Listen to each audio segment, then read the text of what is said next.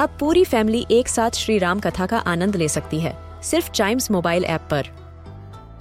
जानिए श्री राम के बचपन से लेकर दशानन वध तक का सफ़र। सरल रामायण घर के सभी सदस्यों के लिए। आज ही डाउनलोड करें चाइम्स मोबाइल ऐप एप्पल या गूगल प्ले स्टोर से। This is Chimes Radio, original podcast. हर दिन की एक कहानी होती है। कुछ ऐसी बातें जो उस दिन को बना देती हैं हिस्ट्री का हिस्सा। तो आइए सुनते हैं कुछ बातें जो हुई थी in this days history.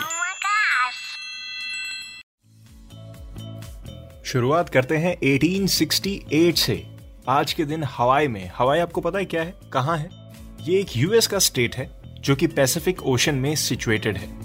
Well well, इससे रिलेटेड इतिहास में ऐसा क्या हुआ जो मैं इसकी चर्चा कर रहा हूँ? बताता हूँ बताता हूँ। आज ही के दिन इसके अंदर आज तक की सबसे बड़ी टाइडल वेव आई थी सबसे बड़ी टाइडल वेव क्या कोई गेस कर सकता है कितनी लंबी होगी कितनी चौड़ी होगी?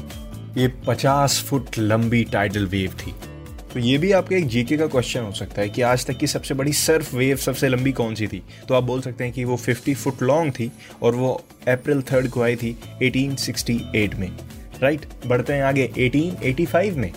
गॉटलेब डेमलर आज ही के दिन उन्होंने अपना इंजन का पेटेंट अपने हाथ में ले लिया था। इंजन कौन सा जो ऑटोमोबाइल डेवलपमेंट में आज तक यूज़ होता हुआ आया है। इनका पूरा नाम था गॉटलेब वेलहेल्म डेमलर इन्होंने दुनिया को दिखाया था कि ऐसा इंजन हो सकता है जो गाड़ियों में यूज़ किया जा सकता है। इसी वजह से इनको इंटरनल कंबशन इंजन और ऑटोमोबाइल डेवलपमेंट का पाइनियर माना जाता है। He invented the high speed liquid petroleum fuelled engine और जहाँ हाई स्पीड वर्ड ऐड हो जाता है, वहाँ तो हम सबको पता है कि उसकी कितनी ज़्यादा अहमियत बढ़ जाती है है ना? बढ़ते हैं आगे। 1973 में, आज ही के दिन सबसे पहली मोबाइल फ़ोन कॉल हुई थी। ध्यान से सुनिए, पहली मोबाइल फ़ोन कॉल पहली कॉल नहीं टेलीफोन वाली कॉल नहीं मोबाइल फ़ोन कॉल हुई थी, जो कि न्यूयॉर्क सिटी से करी गई थी और करने वाले इंसान का नाम था मार्टिन कूपर न्यू जर्सी के हेडक्वार्टर्स में उन्होंने सबसे पहला मोबाइल फ़ोन से कॉल किया था। सोचिए हर चीज़ की एक इन्वेंशन है, हर चीज़ का एक दिन है, और वो सब सोच के ही बहुत अच्छा सा फील होता है। नहीं, बढ़ते हैं आगे 1981 में।